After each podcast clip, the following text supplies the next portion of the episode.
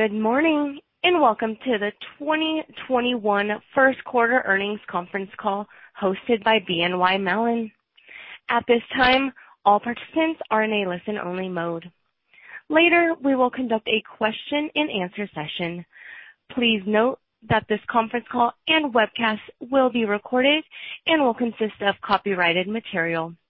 You may not record or rebroadcast these materials without BNY Mellon's consent. I will now turn the call over to Magda Palczynska, BNY Mellon Investor Relations. Please go ahead. Good morning. Welcome to BNY Mellon's first quarter 2021 earnings conference call. Today, we will reference our financial highlights presentation available on the investor relations page of our website at bnymellon.com. Todd Gibbons, BNY Mellon's CEO, will lead the call. Then Emily Portney, our CFO, will take you through our earnings presentation. Following Emily's prepared remarks, there will be a Q&A session. Before we begin, please note that our remarks include forward-looking statements and non-GAAP measures. Information about these statements and non-GAAP measures are available in the earnings press release, financial supplement, and financial highlights presentation, all available on the investor relations page of our website. Forward-looking statements made on this call speak only as of today, April 16th, 2021, and will not be updated. With that, I will hand over to Todd. Thank you, Magda, and good morning, everyone. I will touch on a few financial performance highlights and some other business developments and hand it over to Emily to review the results in more detail. First, I wanted to spend a minute discussing the environment in which we're all operating. You know, as I reflect on the past year, the word that keeps coming to mind for me is resilience. The resilience of our business model, our global financial infrastructure, and of course, our clients and our employees. Indeed, we saw the resilience of the financial system itself due to the lessons learned from the previous financial crisis and to the quick and decisive action from the government and regulators. And now we're moving from a period of resilience to a period that we are all optimistic will be one of recovery and growth. While we all remain clear-eyed about the challenges that still exist, I am one of many business leaders who see many reasons to be positive in the period ahead when we move past the COVID cloud. The optimism stems from the confluence of several factors, including the deployment of the vaccine, potential strength from consumers. Now, in the U.S., households have been saving at extraordinary levels. Currently, the savings rate is running about 14%, and that's more than twice the 30-year average. The amount held in cash in households and available for spending is around 15% of GDP, which is way above normal times. In addition, monetary stimulus and further U.S. government spending plans are likely to accelerate GDP growth. So we expect significant GDP growth going forward, assuming the pandemic is managed as expected. The strong economy is likely to keep activity and asset levels high, and expectations for stronger growth is beginning to be reflected in the steepening yield curve. Now, I also wanted to touch on the future of work and general productivity. The pandemic has driven remarkable levels of innovation and technology adoption, and companies have now become accustomed to a new way of working. We've proven our ability to maintain high-quality service for our clients, adopt and deploy new technologies quickly, and collaborate with one another virtually over this past year. We're going to take the best of what we've learned to continue to innovate and drive enhanced value for our clients and our employees, including assessing what our workforce and workplaces will look like. We intend to embrace hybrid working arrangements and define a future of work that continues to position us as an employer of choice in our industry. Now, with that, let me turn to some highlights on our performance, where we see momentum across our businesses. Starting on slide two, we reported revenue of 3.9 billion. Fee revenue, excluding the impact of money market fee waivers, increased 6% year-over-year against a prior year quarter that had exceptional pandemic-related volumes and volatility. Asset servicing and Pershing particularly benefited from healthy client activity as well as market appreciation. Operating margin of 29% is relatively flat year-over-year, not bad considering the significant lost interest rate revenue. We had a credit provision release of $83 million. EPS of $0.97 was down $0.08 from last year, and return on tangible common equity of 16%. Turning to our businesses now. The strength in asset servicing revenue reflects higher markets, robust client volumes, and continued new business momentum. Our open architecture strategy and platforms continue to gain traction with clients, powered by our data and analytics solutions. In the first quarter, a large global asset manager in acquisition mode signed a multi-year agreement for Data Vault. That's our cloud-based platform. The Vault allows our clients to integrate acquisitions quickly and easily interact with data to gain actionable insights to help drive their business decisions. We are proud to have been selected by Gabelli Funds to launch its new actively managed ETF, and that's an ESG-themed product, and to have been named the ETF service provider for First Trust SkyBridge's Bitcoin ETF Trust. During the first quarter, our ETF servicing platform launched a record 51 funds, and our ETF assets under custody or administration has now surpassed $1 trillion. We recently also announced the establishment of a new digital assets unit, which is building a multi-asset platform that will allow us to custody traditional as well as digital assets, including cryptocurrencies, in an integrated way. The growing client demand for digital assets and improved regulatory clarity presents an opportunity for us to extend our current service offerings over time to this emerging field. Moving to Pershing and clearing and collateral management. Pershing benefited from continued elevated transaction volumes, equity market strength, and strong underlying fundamentals. As I mentioned last quarter, we did lose a couple of clients due to consolidation, and this, together with the low rate environment, will impact Pershing in 2021 and mask the underlying good organic fee growth. In clearing and collateral management, clearing fees remain strong, and we expect healthy activity going forward. Within collateral management, international fees were buoyant due to new business wins. In addition, as we announced earlier this week, we now accept Chinese bonds as collateral on our tri-party platform through Hong Kong uh, Bond Connect. With the Chinese fixed income market only expected to grow, demand has been mounting for such a solution, which until now has not existed.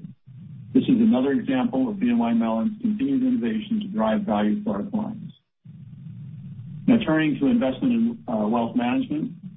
We recently announced the realignment of Mellon's capabilities in fixed income, equity, and multi-asset liquidity management with Insight, Newton, and Dreyfus Cash, respectively. This will enhance the scale and capabilities of our specialist firms and strengthen their research platforms, operations, as well as global reach. We've had a year of consistent quarterly long-term inflows, and investment performance across our top strategies continues to be strong. In wealth management, higher markets helped to drive client assets to a record level of almost $300 billion. We've implemented many positive changes in this business, including new sales teams, a broader investment and banking offering, and new digital capabilities for clients. We are gratified by very high satisfaction scores in our year-end client survey, with all survey categories up year-over-year.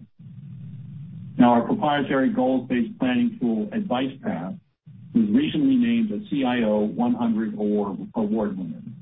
This award recognizes 100 technology teams across industries that are driving growth through digital transformation. So a lot has been happening to build momentum for growth with existing and new clients. Moving beyond financial performance, I want to spend a minute on ESG, something that is top of mind for our investors, employees, and our clients.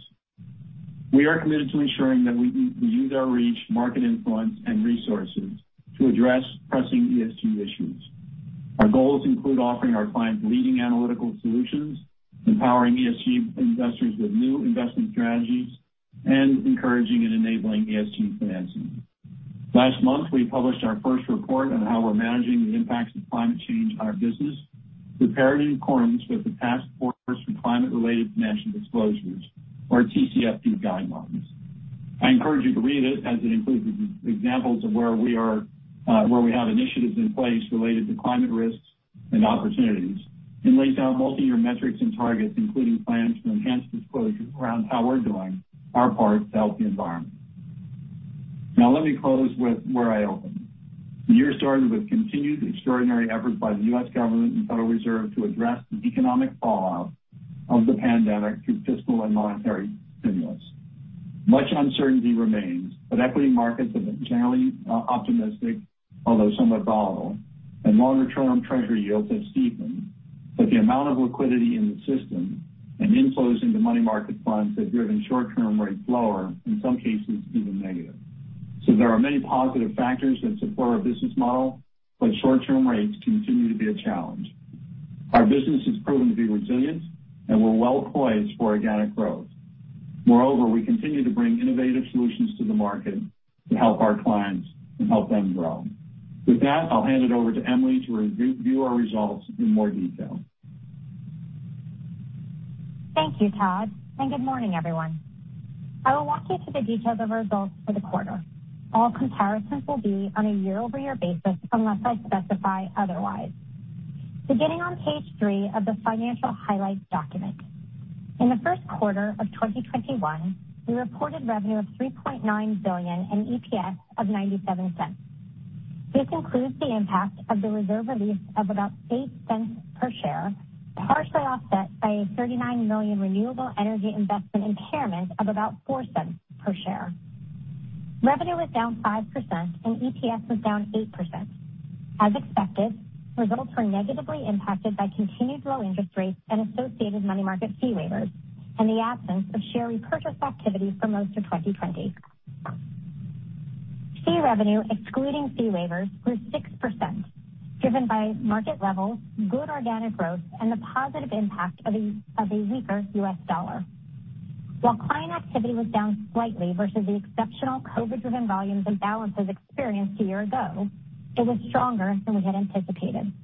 As a reminder, last quarter we guided to about 1.5% organic growth for the year, and this quarter, organic growth was greater than 2%.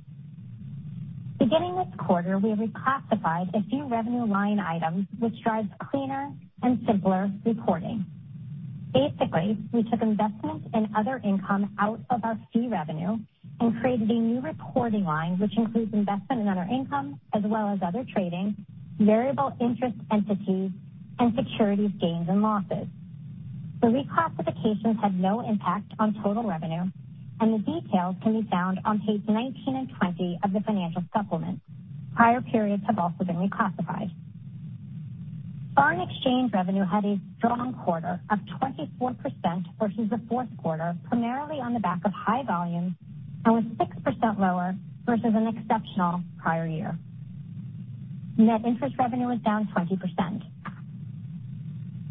Expenses increased 5% year-over-year, which is a bit higher than prior guidance due to higher revenue-related expenses, higher litigation costs, and the appreciation of our stock price associated with equity awards. As previously disclosed, first quarter of 2020 also benefited from an accrual adjustment that was not repeated in 2021. Provision for credit losses was a release of 83 million, primarily reflecting an improved macro outlook and CRE price index. We had net recoveries of 1 million, and our portfolio remains high quality with approximately 85% of loans rated investment grade at March 31st. Pre-tax margin of 29% was relatively flat to last year, which is a strong outcome considering the impact of the low interest rate environment on fee waivers and NIR, both of which have de minimis expenses associated with them. ROE was 8.5% and ROTCE was 16.1%. Page four sets out a trend analysis of the main drivers of the quarterly results and is adjusted from notable items of the fourth quarter of 2020 where indicated.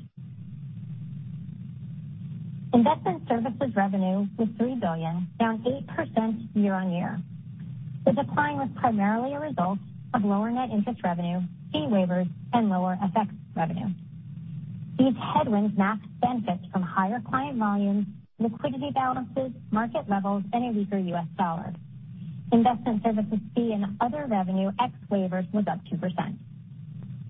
Investment and wealth management revenue increased 10% as higher market value, modest equity investment gains compared to losses a year ago, and a weaker U.S. dollar offset the impact from fee waivers.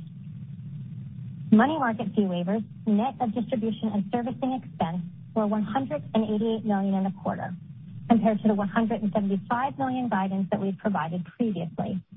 The higher-than-expected waivers were driven by higher balances. Turning to page five. Our capital and liquidity ratios remain strong and well above internal targets and regulatory minimums. Common Equity Tier 1 capital totaled about 21.1 billion as of March 31st, and our CET1 ratio was 12.6% under both the advanced and standardized approaches. Tier 1 leverage was 5.8%, down 50 basis points from the fourth quarter, primarily due to higher deposits. We continue to monitor the impact of liquidity in the system on our balance sheet. We will continue to support our clients' cash management needs, while at the same time managing our Tier 1 leverage ratio, which is our binding constraint. Over the last year, excess deposits have grown substantially. Taking the unprecedented environment into consideration, we are comfortable utilizing a portion of our internal buffer that we maintain for the Tier 1 leverage ratio, and therefore could go below 5.5% for a period of time. Finally, our LCR was flat compared to the fourth quarter at 110%. In terms of shareholder capital returns, we purchased 699 million of common stock in the first quarter, in line with the Federal Reserve's modified limitations that apply to all CCAR banks, and continue to pay our $0.31 quarterly dividend, which totaled 277 million this past quarter. Turning to page six.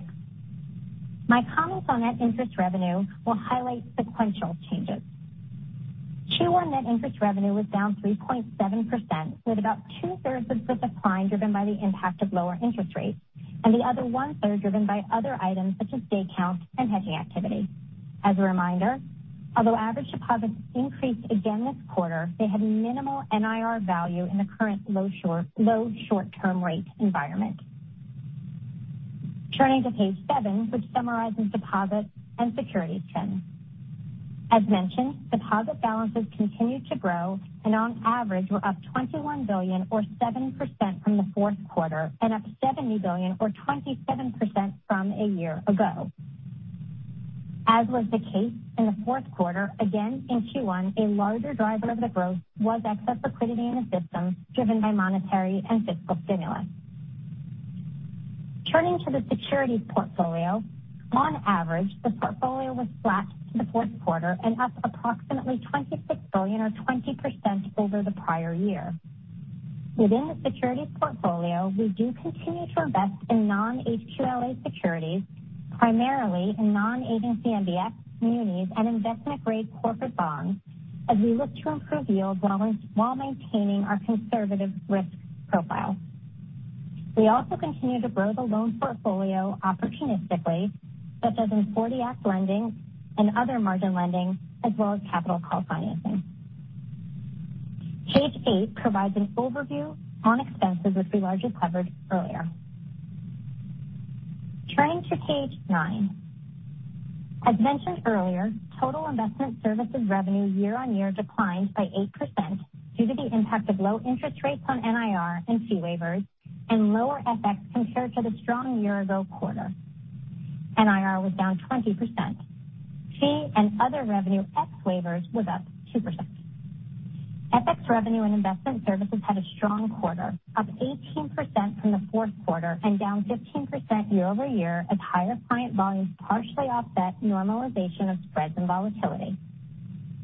Assets under custody and/or administration increased 18% year-over-year to $41.7 trillion on the back of higher market values and client inflows, the favorable impact of a weaker U.S. dollar, and net new business.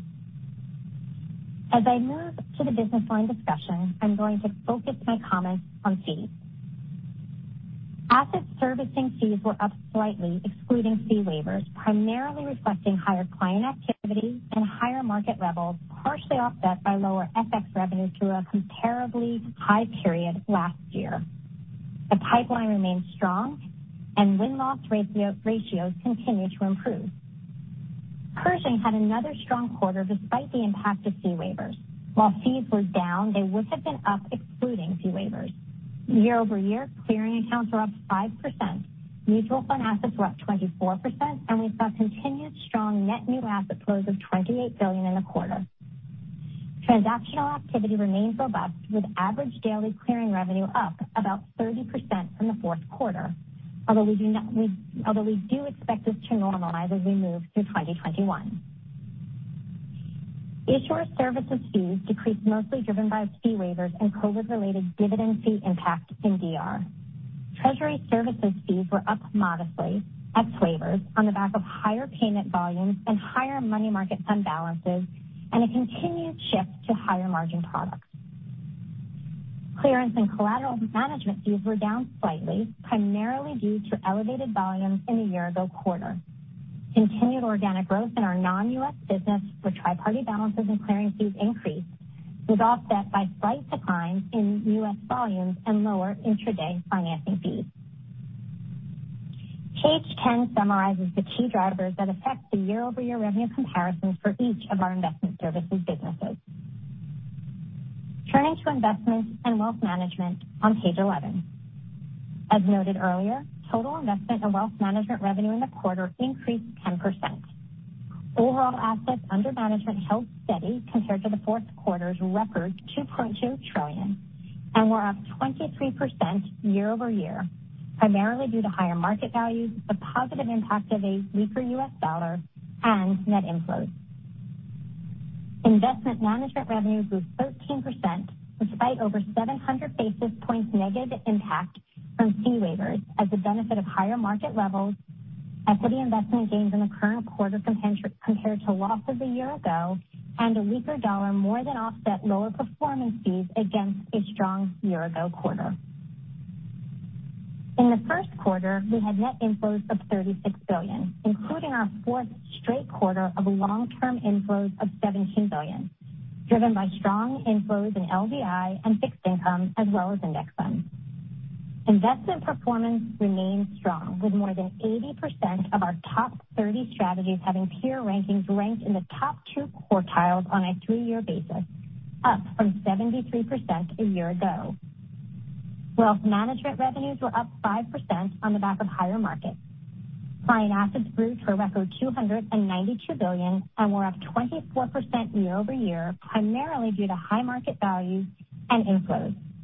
Non-mortgage loans and client deposits are also up. Now turning to the other segment on page 12. The year-over-year revenue comparison was primarily impacted by the impairment of one renewable energy investment, as noted earlier. The expense increase primarily reflected incentive comp accrual reversals in the year-ago quarter. A few comments about the outlook. As we think about the balance of 2021, for NIR, our full-year guidance remains unchanged. This implies NIR on a full-year basis will be down around 11%-12% compared to 2020.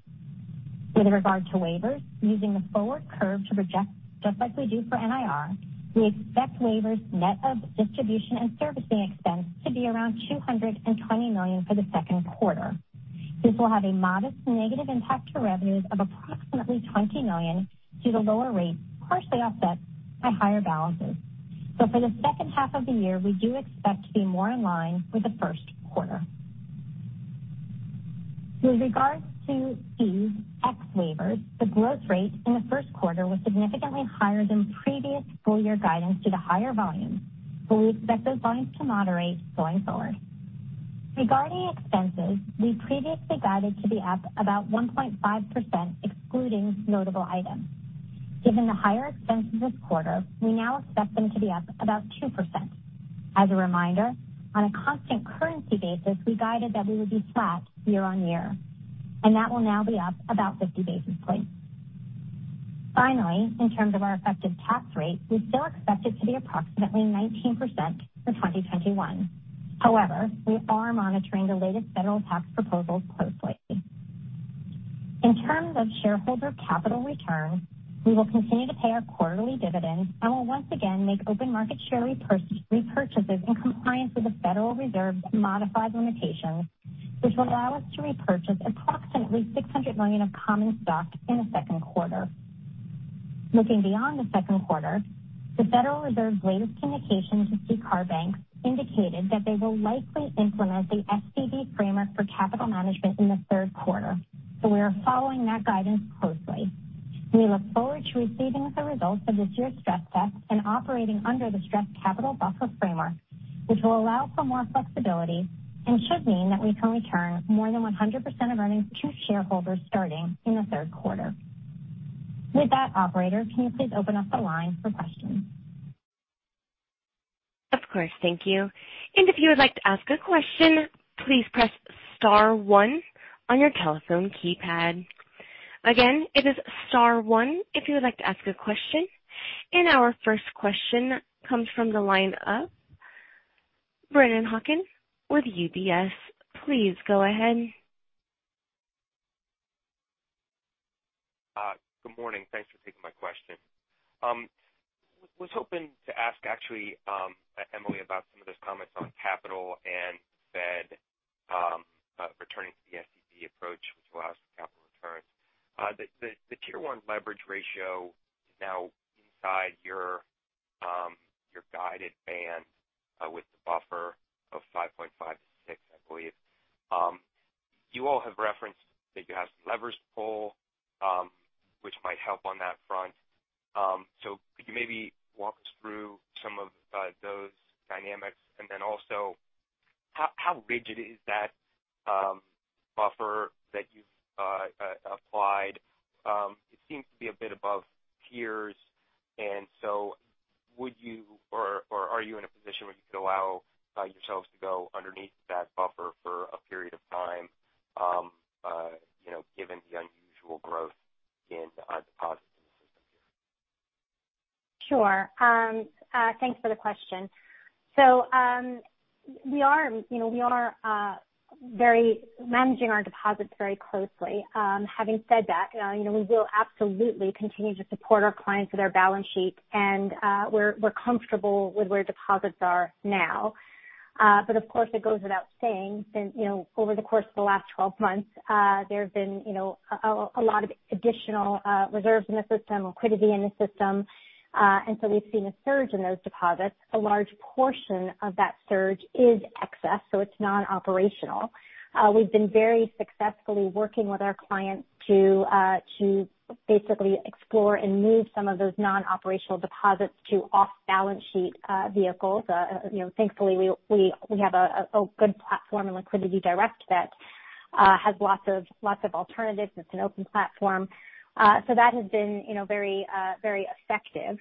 Uh you are correct in in, uh in pointing out, as I did uh as I did mention in my, my um prepared remarks, that you know given the unprecedented liquidity in the system, we would feel comfortable dipping into our uh Tier 1 leverage uh buffer. We do hold a very significant buffer in excess of 150 basis points over reg minimums. We size that very carefully. It's basically to both absorb uh any uh any impact to OCI uh given rate changes as well as uh also the you know any surge in balances. And given that's really what we've seen, and the buffer is really there for this particular kind of unprecedented environment, uh ultimately, we would feel comfortable dipping below the 5.5% for a period of time. Of course, running uh certainly above the regulatory minimum. Okay. That that helps, and that's that's uh that's uh great to hear. And then one other question on the balance sheet. It seemed as though the interest-earning asset growth lagged deposit growth this quarter on an average basis, right? Just looking at the average balance sheet. Was that because some of those deposits may be temporary, maybe you all were in the process of Uh, encouraging some folks to consider off-balance sheet um, options like you referenced, and therefore, you know, um, when we gauge balance sheet growth here this quarter, we should more pay attention. Which one should we pay attention to more? Which one is more indicative? Is it the uh, interest-earning asset growth, or is it deposit growth? And um, or is it just that you'll be putting more money to work and therefore the interest-earning asset growth will catch up? I just wasn't it seemed a big gap, so I wasn't sure about that. Thank Yeah. Sure. Uh so certainly, and I think I just mentioned, so you know, a significant portion of the deposit growth that we've seen you know, we do think is is excess and so non-operational. So uh it's very hard to really redeploy that into the securities portfolio or the loan portfolio for any real duration. As a result, a lot of that is just sitting at the Fed earning you know, 10 basis points, which which obviously is dilutive to to NIM, but of course, you know, it is overall accretive to to NIR, just you know, obviously you know marginally so. Uh so you know when we think about just NIR in in general, um, we really just use the forward curve to to project.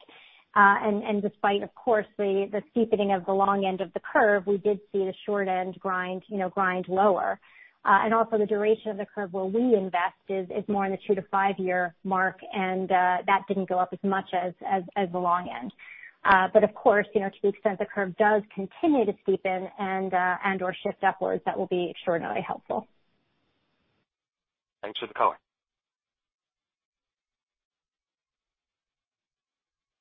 We'll take our next question from the line of Brian Bedell with Deutsche Bank. Please go ahead. Great. Thanks. Good morning, folks. Can you hear me? Yes, Brian, we can hear you. Great. Thanks. Um just one more on the on the rate sensitive and net interest revenue and fee waivers. Just um just the cadence as we move through the year, um, or really into second quarter. Um and and back a little bit to that deposit strategy with the excess deposits. Is there an ability to put a little bit more in the securities portfolio as we move into the second quarter? Um, what I'm trying to get at is, are we uh given your full year guidance, are we at sort of stability as you see it coming into the second quarter on NIR, or is it maybe another dip down before we go up? And then similar to that, on the fee waivers, I think you said to 220 for the second quarter, but then uh, I'm not sure if I got this correct, that you thought that was going to improve in the back half, um, and that was based on balances. Can you clarify that? Sure. So uh sure. So um in in in terms of NIR, um if you know we don't really give uh you know uh you know ultimately quarter by quarter balances and so much of it is dependent upon, um or quarter by quarter projections, and so much of it is dependent upon, obviously, the rate curve, Uh, deposit levels, and MBS prepayment and other factors, all of which are baked into our projections. And what I would say, as I just reconfirmed, is that you know, our full year uh, projection for NIR is still the same uh, as the original guidance given, which is 11 or 12% down year-on-year. So that that hasn't changed fully. In terms of uh waivers uh so waivers are a function of two things. Basically, uh short-term rates, specifically three months and six months T-bills as well as repo rates. Uh also a function of uh money market fund balances.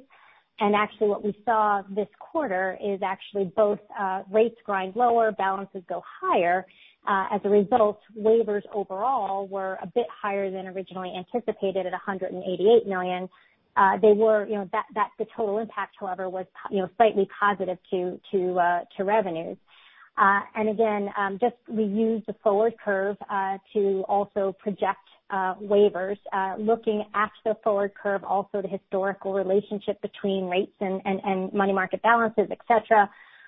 We you know think you know we think that uh waivers the size of waivers overall will peak in the second quarter at about $220 million.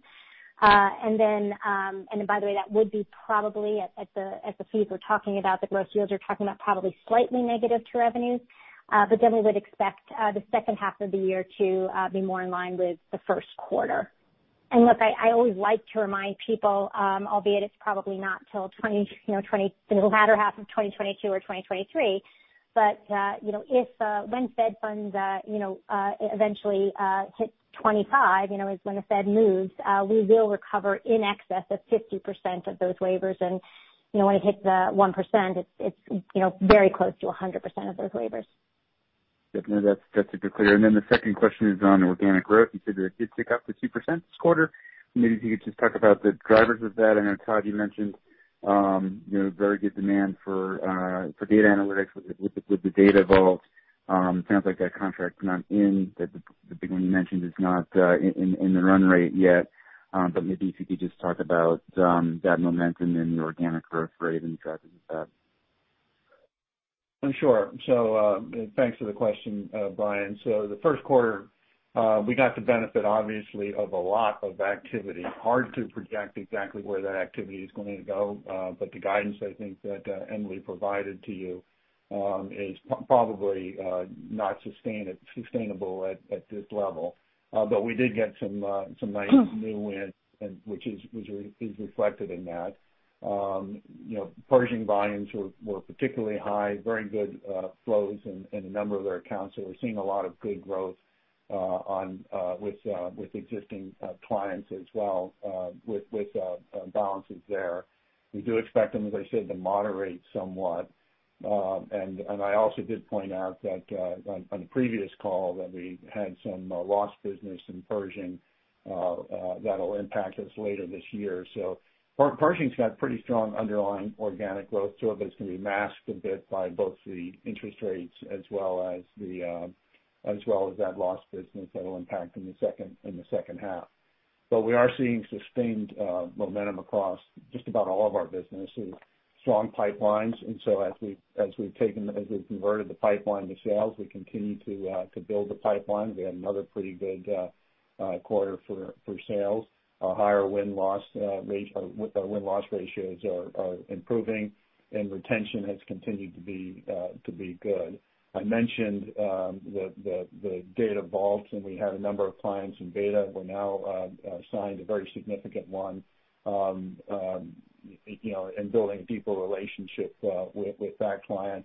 A lot of interest in our uh some of our analytics and our applications that we've described to you before. Uh, we're actually seeing uh, recovery in payment flows, too. So Treasury services, which is largely commercial uh commercial payments, and a lot of it's uh, global. Um, we're seeing a good recovery back on economic recovery. And we're also picking up some market share. We've got some pretty interesting opportunities there as we look forward. We're pretty excited what we might be able to do in the real-time payments space there. Asset & Wealth Management had positive uh uh you know positive flows. Um we're seeing uh we're seeing meaningful improvement uh in wealth. Uh and we've been talking about the investments that we're making you know across the businesses, both in, even in the core custody, our uh middle office functions, um the payment system, clearing and collateral management. Even it was off of an extraordinary good quarter uh last year. We we continue to pick up global assets. Um, the fact that we built out this uh, Bond Connect capability in uh, China is an exciting, innovative uh, um, service that we're providing to clients, and we're confident that that's going to continue continue to grow. Um so good good underlying momentum helped by very strong activity in the uh in the first quarter. That's great color. Thank you. Thanks, Brian. Our next question comes from the line of Betsy Graseck with Morgan Stanley. Please go ahead. Hi, good morning. Hi, Betsy. Good morning. Um, okay, a couple of questions. Um, a little bit on the technical side on the build-out that you're doing around the digital assets, the cryptocurrencies, and that kind of thing. Um, could you remind us the kind of pace that you're anticipating uh, being able to roll this out? And are you going um, to be custodying the physicals? Uh, just wanted to understand what the um what how wide the aperture is on this opportunity set. Okay. Sure, Betsy. I'll take it. It's Todd. Um, when when we talk about our digital uh, asset efforts, Uh, what we're talking about is uh, uh, digitizing traditional securities so that they're more easily mobilized.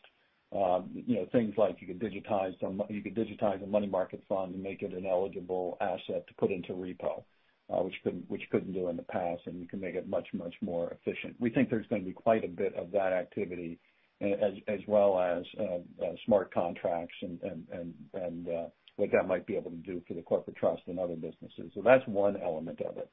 The other thing that we're going to see is we think there'll be digitization of fiat currencies. We're already involved in a consortium with um, Fnality, which is a central bank currency which could uh, trade 24/7 in digital form, um, and uh, is really just developing regulatory approvals for it now. So we do think there'll be, and there already exist um, digital uh, currencies, uh, uh, fiat currencies. And where every s the thing that gets the hype is really around the cryptocurrencies, but we would be digitizing, excuse me, we would be customizing those as well. So we have um, been working on a prototype, and we expect to be um, offering capabilities across all three of those Uh, by the end of the year as we're building things out with clients that have shown uh, institutional interest. Um so yes, we would actually have um, uh, um, the wallet, if you will, or be the custodian for the underlying cryptocurrency or any one of those particular digitized assets. Okay, so you would actually be custodying the physicals. You're not going to be sub-custodying that out to somebody else? Uh, that is not our intent at this point. And then what's the timeframe for you know getting to market? Is that a 2021 or a 2022 timeframe? We expect uh, that you'll be hearing some things throughout uh, toward the end of 2021, but um, it may be a little bit earlier for some elements of it. Okay, and then the other um, theme I wanted to just touch base on was around the um, uh, climate comment that you had in your prepared remarks, Todd. Um I mean part of it is asking the question, what can you do? Is this about your own footprint? Um, or is this also about working with your clients? And if it's working with your clients, how do you anticipate you will help them get more climate friendly, so to speak? Yeah. So there's there's there's really two elements to it, Betsy. One is what we're doing as an enterprise, our own carbon footprint, for example. Uh and we've we've been uh very uh we've been very active. We published recently in February, we published a a Considering Climate at BNY Mellon report, which gave very specific examples of what we've done around carbon waste and other environmental related activities. And we are carbon neutral. We have been for an extended period of time. Um, and uh, we've been named um, by uh, the CDP, we're uh, one of five financial institutions that have been given an A rating on climate, and we're the only financial institution that have gotten that rating over the past eight years. So that's what we're doing as a firm in managing paper and our carbon footprint. In terms of what we're also doing is we're providing services to clients. For example, we're the largest trustee on green bonds, and we can certainly help clients establish um, uh, the trustee function that goes along with that. But in addition, in the asset servicing space, one of the things that have come out of our data and analytics capability is a very interesting application on um, on ESG, and allowing our clients to customize reviews of their own portfolios. Uh and we use a crowdsourcing technique that's unique. Uh and uh we offer a cloud-based solution. We the client basically brings the license from what data providers. We're connected to 100 data providers. We've got 2.5 million securities in that application. Uh, there's a there's kind of a constant feedback loop to the to the um, uh data provider, so they're constantly enhancing the the amount of information that they might have on a particular security. So we're excited about that. We have quite a few clients on it now, and we're just contracting them as for um, permanent uh, uh, usage. Uh and in addition to that, in our investment management space, Uh, we're building uh, quite a few um, uh, ESG products. Uh and in the in the servicing space, we we you know we were just awarded an attractive ETF that was based around ESG. So it really goes in those two forms. One is the commercial element that we can help our businesses, and number two is just doing the right thing for our own company. Okay. Thank you. Appreciate that color. Thanks, Betsy. Our next question comes from the line of Alex Blostein with Goldman Sachs. Please go ahead. Hey, good morning, Todd and Emily. Hope you guys are doing well. Um, maybe another question around capital. So I heard you guys uh, obviously targeting over 100% payout. Um, that's something that you guys have targeted for a little while as well. Uh, can you help us kind of calibrate that against the significant buyback you have authorized currently? Um, obviously, there could be some you know, probably technical restrictions in terms of how much you could ultimately get done in the third quarter, given just the volume threshold. But you know, maybe help us think through that relative to your comments and willingness to kind of go below the 5.5% Tier 1 leverage. So just kind of trying to think through how much you could ultimately get done. Sure. Uh, um, Ultimately, you are correct uh, in mentioning that we had approval, and I'll just remind folks, uh, the board approval was given in the fourth quarter of last year to do buybacks up to uh, 4.4 billion through the third quarter of this year. Given the Fed's limitations on the buybacks actually through the second quarter, it's probably going to be pretty unlikely that we could execute the entirety of the 4.4 billion, just literally in terms of you know, ADV, et cetera. But we will do as much as you know, as as we are allowed. Uh and if you know, assuming that the Fed does return to or implement, I should say, the SCB framework, which does allow for much more flexibility, uh we you know, we would intend to um uh you know, certainly uh uh execute you know, in excess of 100% of, of, uh, uh, or return, I should say, in excess of 100% of earnings in the third quarter, Uh, as much as we could do. And anything that we couldn't do, we would we would hope to catch up in the uh, fourth quarter in that uh in that program. Got it. That's helpful. Um and then maybe we can unpack some of the NIR dynamics um, a little bit more. Two questions there. I guess one, um, deposit costs, uh, I think were roughly flattish, I guess sequentially, just can you know in terms of what you guys are charging. Is there room for that to grind a little bit lower as you're trying to optimize the balance sheet? Or there's not a whole lot you guys could do in terms of pushing pricing on deposits to clients? And then um I wanted to clarify your comments around premium amortization. I don't know if you if I missed it, but what what was it in the quarter and your full year NIR guidance? What does that assume for premium am for the rest of the year? Sure. So um just just talking about first deposits. Um you are you know right that the deposit rates are relatively flat. And remember, that's an average across you know, non-U.S. dollar as well as U.S. dollar. We are charging uh in, for example, euros and and for Japanese yen. We're not, of course, charging for the US you know, in the U.S. Uh I mean look, um, you know, they're they're you know, I i don't know if this is the trough, but this is probably pretty much close to ultimately, um you know ultimately, you know, I guess, the rate that we'd get to. Of course, if rates actually went negative in the U.S., we we we could uh start charging for deposits. We you know certainly don't feel or haven't felt that that is necessary. And ironically, if you you know if you do start charging for deposits, then you start to you know earn you know earn money, uh you know earn more in uh in NIR. So uh but that isn't the intention at the moment.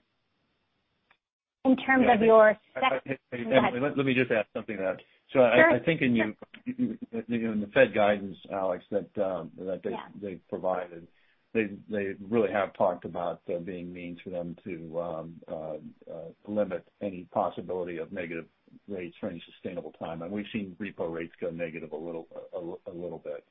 So we we do think that there are probably policy actions if that were to dip down. But as we go through the as as we scrub through the nature of the deposits that we've gotten, and obviously there's very limited value to them now, we've got to hold capital against them uh, uh, now. Uh, we are grinding them down, but there's not a whole lot more to grind down. Yep. Premium am. Second. Uh, oh, sure. On the MBS prepayment speeds, just uh, in our NIR projections, we've already taken into account uh, a trajectory of MBS prepayment slowing down just based upon the rise in rates. So, just to think about it in terms of sizing, we would expect the MBS prepayment speeds to slow down by about probably 15%-20% by year-end. Great. Thank you very much. Thanks, Alex. Our next question comes from the line of Mike Mayo with Wells Fargo Securities. Please go ahead. Uh, hi. Um, you had some good uh, fee growth in servicing, but you talked about obviously the volumes that should moderate. Is that kind of expectations around Pershing, and what are you seeing Pershing or retail behavior? You have a window into that world, I think. Yeah, Mike, I'll take that. So I think it's a combination of things. So We've we've we've seen a lot of activity um uh you know in the in the in the trading space. Uh uh we have seen retail activity that was very high, as you know, and Pershing does see some of that. But it's been it it but it's been in the institutional side as well as the retail side. We would expect that to subside somewhat from the from the elevated levels that we saw in the first quarter. What was interesting is the institutional business was probably a little more active in March, and the retail business was probably a little more active in January and February.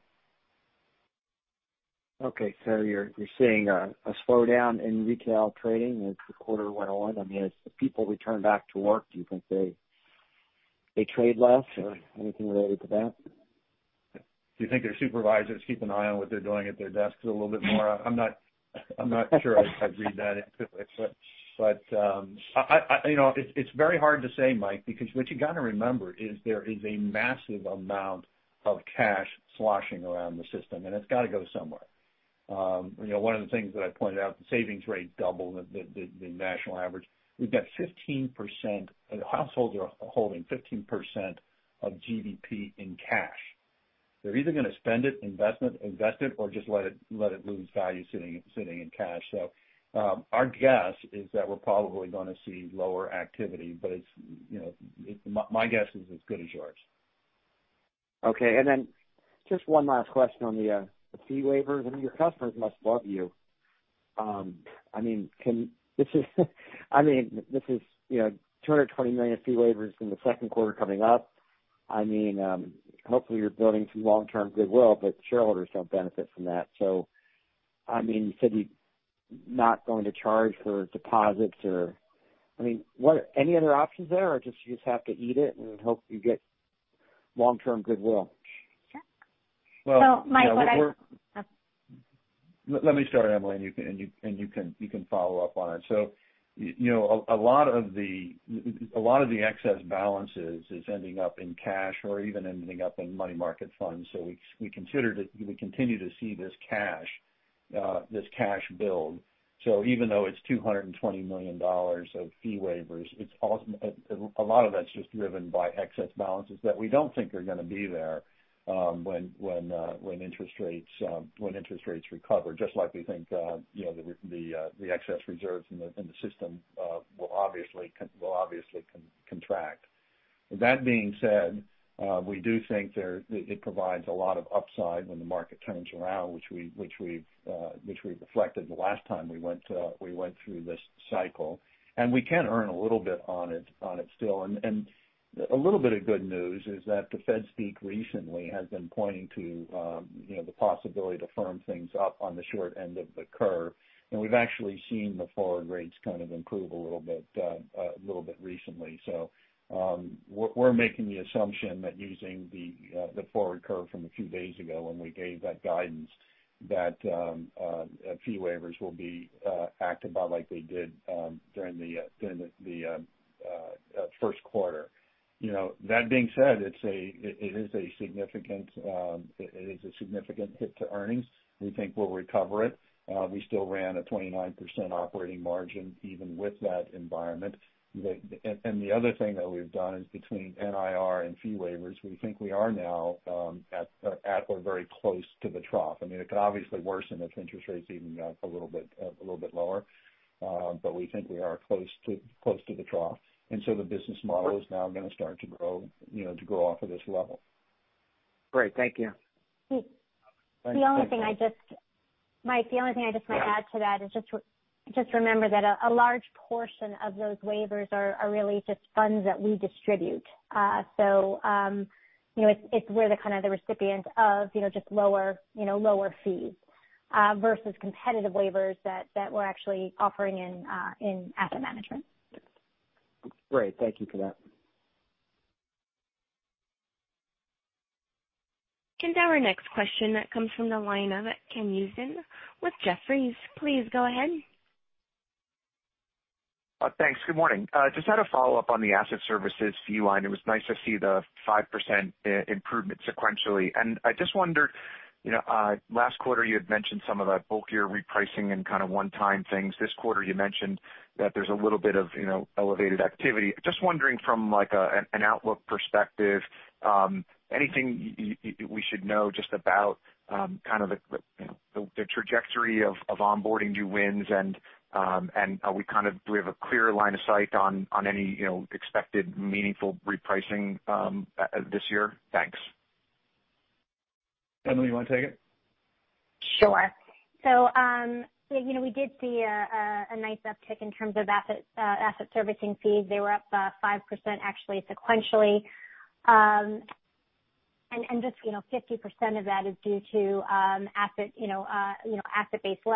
asset levels, and the remaining 50% uh is is you know, is based on transaction volumes. And transaction volumes across asset servicing, all of our businesses in asset servicing was was up significantly, uh double digits uh and in some cases uh, quarter-on-quarter. Uh as Todd alluded to, we do expect that volume to moderate a bit uh in the second half. You know, having said that, uh, you know, we also feel that there's very strong fundamentals across the business. Uh our our pipeline is strong. The average size deals in the pipeline are bigger. Uh retention stats are very strong, and we're you know, also making significant investments you know, in the business that that that are resonating with, with clients.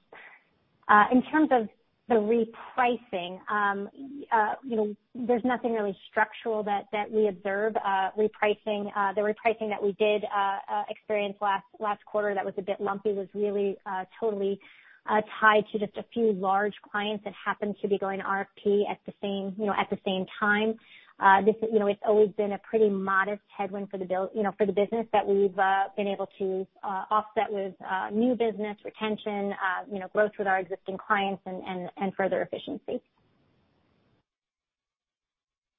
Got it. Thanks for that, Emily. And then just one more balance sheet question. In terms of um, Fed accommodation, the incremental deposits that flowed in and certainly seem to land on your balance sheet, how are you just anticipating changes as you as we go forward with potential ends to QE and uh you know and how do you think your balance sheet would act versus the more more traditional regional banks in terms of the retention of the deposits that have flowed in? Thank you. You want to take it? Sure. Ultimately, you know, we we you know, we we think when you know, we we basically, as, as the Fed increases reserves, we think roughly about 2% or so you know, ends up on our you know, on our balance sheet. It's you know, it's actually hard you know, hard to tell and depends very much on the on the economic backdrop. As I did mention, you know, we do think a large portion of the deposits which, uh um you know, that we've seen in the growth in those deposits, especially in the last two quarters, is excess, so non-operating. Uh and we do think that that you know, would recede pretty quickly uh, you know, when when interest rates start to normalize and monetary policy starts to normalize. I don't know, Todd, if you have anything to add to that. Yeah. I think if you go back to uh you know, pre the COVID event, which really led to the spike, we've seen something close to $100 billion of balance increases. Some of that was intentional as we built relationships and comes naturally with the growth in our businesses. But a significant amount of that was uh was what we call, would fit into that excess definition. So we'd imagine uh, probably uh, uh, somewhere between $25 billion-$50 billion of that $100 billion increase would roll off. Got it. Okay. Thank you. Thanks, Ken. Our next question comes from the line of Jim Mitchell from Seaport Global Securities. Please go ahead. Hey, good morning. Maybe just if I think about your guidance on NII, it does seem like the implication is that NII is sort of stabilizing here, and I assume you know, that that implies sort of securities yields are going to kind of hold in at current levels. Um so if we kind of assume a static balance sheet going forward, and I know that's that's not necessarily the right way to think about it, but if we assume, you know try to isolate Um, what could be the inflection point? You know, what level of rates, uh, I mean, I think you've indicated the two to five years important. You're not to go further out than that. You know, we've had the five-year now at 83 basis points moving higher. Do we need to see that translate into the two to three-year? I mean, what level of rate structure should we start to see maybe yields going the other way? Why don't I start, Emily, and then you can you can add. Sure. I think there are really two key elements to it, um, Jim. Number one is the short end of the curve. So we've got a significant number of assets that are pricing off of um, off of uh, LIBOR or short-term indices. And once again, this quarter, we saw, for example, one-month LIBOR was down three basis points from its average in the fourth quarter, and two basis points for three-month LIBOR.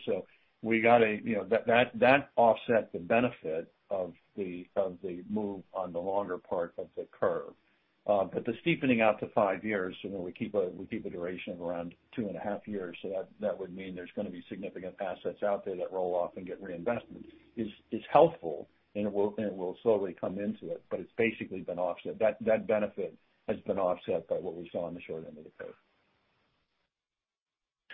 No, it makes sense. Um, I was just trying to think through, you know, assuming short rates are pretty stable from here, what kind of gets what what at the longer end really starts to help you? Yeah. I mean, you know, Five and 10 years, because what that does is it extends the duration of the um, uh, uh, of the mortgage-backed securities, so their yields pick up because the amortization of premium declines. We're constantly reinvesting. As stuff and stuff gets reinvested to maintain the duration that currently exists in the portfolio, it would go into higher levels. So this it would be helpful here. Jim, we uh and and Jen, just to we disclose in the Q just some sensitivities that might be helpful as well for you to size that. Yeah. I I got it. I just was trying to get a sense of what level of rates in the in the middle of the curve would be helpful, but we can always talk about that offline. Thanks. Thanks, Jim. And our next question comes from the line of Steven Chubak from Wolfe Research. Please go ahead. Hey, good morning. Uh, this is Michael Anagnostakis on for Steven. Um, just following up on the NII guide, and you gave some detail around where you're deploying some of that excess liquidity from here, and I appreciate the color on premium AM as well. Maybe you could just provide some color around how much of that deployment is contemplated in the NII guide for the securities portfolio. Sure. Uh, Emily, you want to um, take that? Sure. Um, our securities portfolio is basically uh, flat to last quarter, and uh, we are marginally increasing our non-HQLA within the quarter. You know, when we when I talked about the NIR guidance for the full year still being about 11%-12%, you know, we're, we're you know, the the rate curve, you know, it's just based on the forward curve, uh deposits basically remaining pretty much where they are, if not coming down a bit, Uh and um uh you know MBS prepayment speeds slowing down. So uh those are the key assumptions. Thank you for taking my question. Thanks, Steven. Our next question that comes from the line of Gerard Cassidy with RBC. Please go ahead. Good morning, Todd. Good morning, Emily. Good morning. Hi, Gerard. Todd, can you frame out for us, when you think about your years at Bank of New York, the number of new products that Bank of New York has introduced over the years, I think of like custody of uh, non-traditional assets as one. When you think about the opportunities for this digital digitalization and the cryptocurrencies that you guys are working on that you've already talked about, how big can this be? Again, comparing it to other new ventures that you've been involved with over the years at Bank of New York, if you could compare that. Yeah. I you know, I think it's early to tell. I mean, if you if you think of you know, all the noise that Bitcoin got, so it's it's still only about 10% of gold, and gold as a customized asset is not that important, frankly, right? So, right. So it you know it's getting uh it's getting a lot of hype. I do think decentralized finance is coming. I do think fintechs are going to be important players, and I do think that we are we can position ourselves well and work with fintechs Um, uh, to build opportunities. I think you're going to see it in payments. Uh, I think you're going to see it, uh, you are going to see it in custody. It's hard for me to say just how big of an opportunity that is at this point. Um, you know, it will grow. I think the more important thing is that we we need to give investors choice. And so if they do wanna if they do want to mobilize assets faster, we need to be able to help them to do that. If they do want to be able to hold some non-traditional assets, just as they went into alternatives and other things, we need to be able to help them to do that. And in a way that eliminates a lot of the counterparty risk that currently exists, which is high, uh, and also enables them to get reporting on a consolidated basis and valuations and so forth, which is also critically uh, critically important. There are a number of ETFs coming out that are that are uh crypto related. Um There's you know, there's obviously good underlying growth on a very on a very small base. Uh we think it's we think it's an important part of the full product capability. How big it ultimately becomes, I think it it's it's just a little early for for me to really speculate. I see. Okay. Thank you. Second, The only- you guys put Oh, go ahead, Emily. I was just going to add one little thing, which is, you know, it's as much about retention as it also is about new business. Our clients are demanding you know, integrated capabilities across digital assets as well as traditional uh, securities and currencies. Got it. Thank you. Um, you guys have uh, always told us, and you talked about it again today, the leverage ratio is the binding constraint and not the CET1 ratio. You pointed out, Emily, that it may dip down below 5.5%, but still well above the regulatory minimums. We understand that. At what point would the leverage ratio actually come into play where you you would have to back away from your buybacks, even though you have the CET1 ratio, not a problem. But when at what at what point do you say, "We've got to slow it down because the leverage ratio has fallen too far down"? As part of that, is the leverage ratio really linked to the QE, meaning the deposit growth? And should we get a tapering, then we should get some relief you know, on your balance sheet growth, which maybe would help the leverage ratio as well? So yeah, let me start, Emily, and then and then you can add.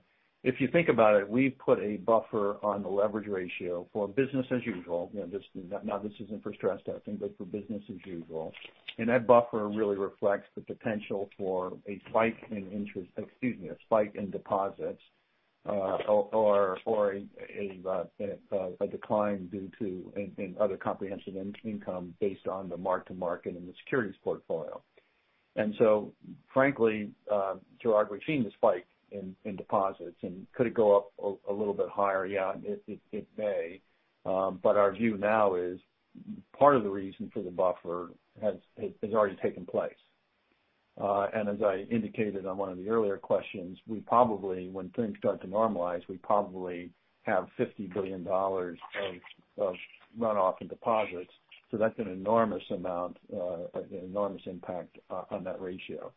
Uh and also the coverage from the OCI doesn't have to be that high. So given the fact that we've already made the spike, it makes sense for us to go ahead and dip into our buffers. Emily said, you know, going to a 5% probably is not an unreasonable thing in this environment. If we were in an environment where we were a year ago, I'm not sure I would say that. The only thing I might add is just, Um, even if we were, you know, go you know, we like as Todd just said, we'd be comfortable going towards 5%, but even there, uh, um, you know, if you're still, you know, you would need a considerable increase in deposits uh, you know, there you know, from where we are today. We've got plenty of room. Very good. Thank you. Thanks, Gerard. As a reminder, it is star one if you would like to ask a question. And our next question comes from the line of Rob Wildhack from Autonomous Research. Please go ahead. Good morning, guys. Um, if we could go back to the uh, cryptocurrency and digital asset space for a second. You're clearly taking a few steps forward there with the announcements you made this quarter. Is that because you think we've hit some kind of inflection point in that part of the market, or is it just more of a natural evolution of your service? Yeah. Rob, I would say it's more of a natural evolution. We're having we're having uh deep discussions working with clients, the institutional side. And we started to see this toward the end of last year and the beginning of this year, that the institutional side was getting more and more interested in uh in digital assets. We started working with them for uh, solutions across uh, a broad part uh, of our business.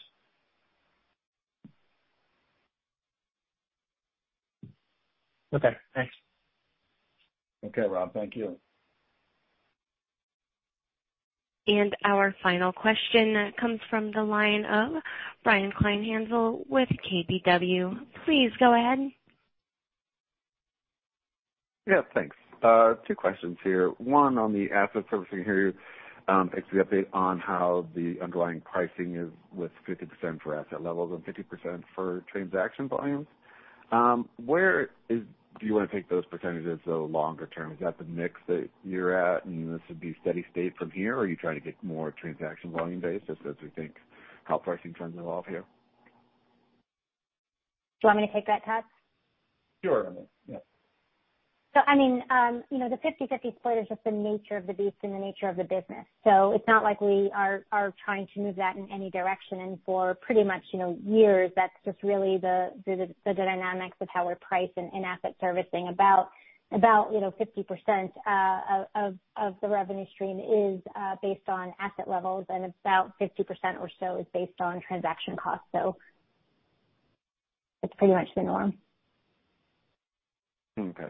Second question, I mean, you looked at issuer services and treasury services, um, and the revenue drivers both being impacted by interest rates above and beyond the money market fee waivers. Is there any way to um, allocate what part of those revenues are kind of driven by interest rates as we think about asset sensitivity on a go-forward basis? Thanks. Um, sure. So both of those businesses are significant deposit-taking businesses, or either either we take them to the on balance sheet or off balance sheet through sweeps into into money market funds. Uh and uh and so the interest rate impact, it's a it's a meaningful contribution to both of them. I don't think we've broken out exactly what the split is, but um it's a meaningful contribution to the um obviously to the operating margins because there's no expense associated with the Uh, NIR.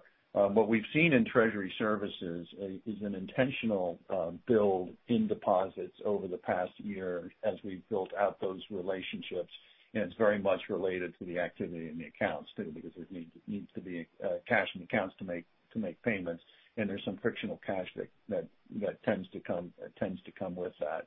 Um, money market fee waiver is a little less important there. But if you think about the corporate trust business, what issuers will do is they'll put cash a day or two in advance of payments that need to be made on uh, issues uh that were the trustee and the paying agent. And uh, typically that's value um, where we get a little of that value, or we sweep it into a money market fund. Um and so that's a meaningful contributor uh, to that business. And that's where we're now seeing the kind of the late stages impact of fee waivers, and that's why the issuer services business was down um down sequentially and year-over-year. Yep. Thanks. We don't break out the very specific numbers, Brian.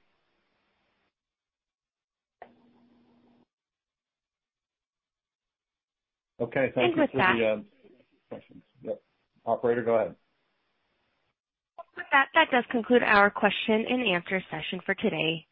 I would now like to hand the call back over to Todd with any additional or closing remarks. Uh, no, thanks. thanks for all of your interest. And of course, any follow-up questions, uh, you may reach out to uh, Magda and our investor relations team. And look forward to talking to you all soon. Take care. Thank you. Thank you. This does conclude today's conference and webcast. A replay of this conference call and webcast will be available on the BNY Mellon investor relations website at 2:00 P.M. Eastern Standard Time today. Have a great day.